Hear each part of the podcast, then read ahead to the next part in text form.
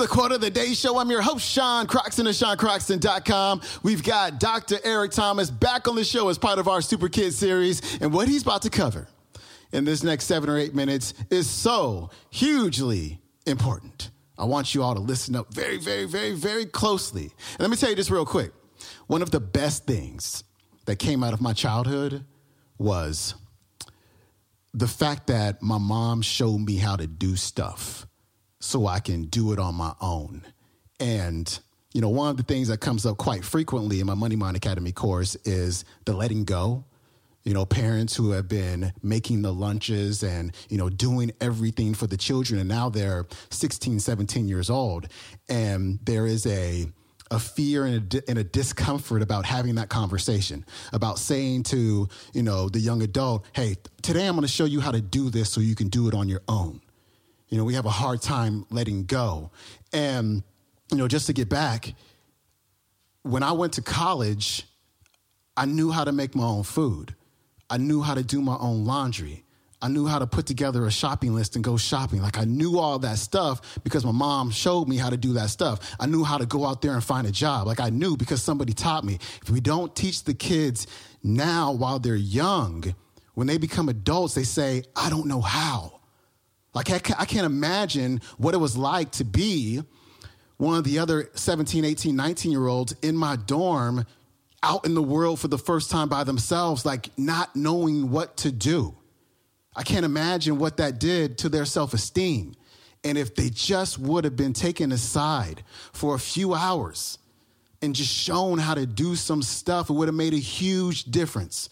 So I just wanted to point that out because this means the world to our young people as they become adults. They just want their parents to show them how. Here's Eric. Make a commitment. Let me tell y'all something. I'm being 100. I made a commitment to that girl at 19 years old, and what I didn't understand is you make one commitment in your life, you start, it's that much easier to make commitments and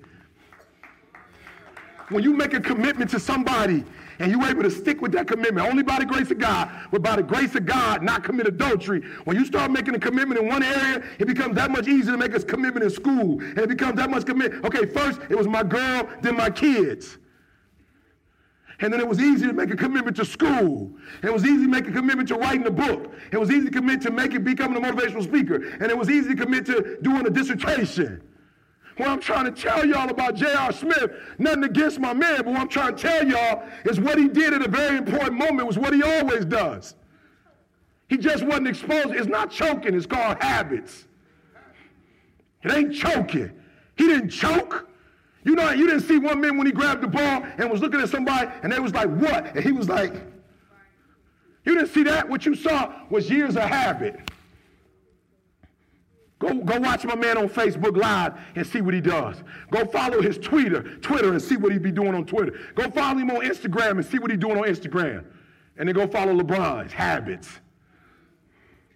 LeBron spent $1.5 million this year on his body. Sleeps in a chamber. Gets this oxygen stuff. You don't see Bron drinking and smoking. You don't see Bron at clubs acting crazy. So what you have is these dudes that's clubbing and doing their thing, and they think they're just gonna turn that off, and they're just gonna turn on being the greatest player that ever played. J.R. Reed, J.R. Smith didn't do nothing wrong. He just did what he always does. He just got caught this time. And he grabbed the ball. I don't know, it was football or basketball. And he was like, bah. And LeBron was like, What in the world? LeBron was like, Bro, where are you going? And listen to me very closely. If you was going to steal a game, that was the game to steal. He might have potentially ruined the whole series. So, what I'm trying to tell you when you hear me in the spirit of the living God you play around right now, one day you're going to wake up in your dream. You're going to be in the NBA Finals game one, and you're going to do something stupid because you've been doing something stupid the last 15, 20 years of your life. So I'm telling you right now to work on your habits. Number two, I was talking to my son. Number two, come on, parents, I need you to hear number two. Number two, look, first one is a sense of, a sense of, a sense of, Listen to me. Number two, I got one more after this, but you got to get this one. Number two, listen to me very closely. Number two, if you're 12 and older, let me see your hand. You're 12 and older, let me see your hand. Good. Listen to me. 12 or older, let me see your hand. You're 12 years old, 13, 14. Good. Hands down. Do me a favor. It's going to hurt. 12 year olds, 13 year olds, it's going to hurt. Mamas, don't go against me just for the presentation. You can go against me later. If you're 12, 13, 14 years old, I need you to take complete ownership of your life. Come on. Listen to me from this day forward. Listen to me very closely. If you go to Iraq or Iran, they ain't, they ain't got PlayStation. They ain't got PlayStation over there. Somebody was telling me about the camp, and I was like, yeah, we're going to charge about a little over 100. And some mom was like, over 100? I said, mom, you paid 200 for gym shoes. You paid 200 for his gym shoes. You can't pay 200 for his development. You can spend 200 on entertainment. You can give my man a PlayStation that's going to take him down the path of destruction, but you can't teach him to invest in himself. Mama, make him take his money, his money, his gym shoe money, and make him spend it on himself. Teach your baby ownership because you might die one day. You might get sick one day. Then what he gonna do? That's what I was talking to my son about. He was talking about how, Dad, I got so much on my plate. I got this, I got that. I said, shut up and man up. You ain't in Iran. You ain't in Iraq. You ain't carrying no gun. You ain't at war at 13. What's on your plate? Which Jordans to wear? What's on your plate? What clothes to wear? What's on your plate? Returning the email? What's on your plate? Going to look at the facility? What's on your plate? So the day my life changed, because I wasn't always the number one motivational speaker in the world. I was homeless, living in an abandoned building, eating out of trash cans. When did my life turn around? The day I stopped saying my daddy wasn't in my life. I remember praying one day. I'm out praying three o'clock in the morning. I'm talking to the creator at three o'clock in the morning, and I ain't where I want to be. And I'm like, God, I ain't where I want to be. And he was like, You stop being a victim. I said, What you mean a victim? Well, it ain't my fault my mom got pregnant at 17. It ain't my fault my daddy wasn't there. It ain't my fault they couldn't get along. It ain't my fault. He said, Boy, you, you grown. You ain't 10 no more. You, you, the decisions you make right now is up to you. You crying about something that happened to you when you was a kid. You ain't even no kid no more. You a grown man. Take full ownership. The stupid stuff you doing, your parents didn't make you play no video games.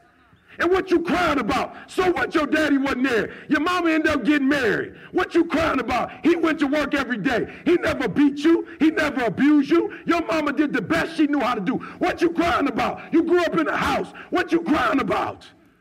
You was never sexually assaulted. What you crying about?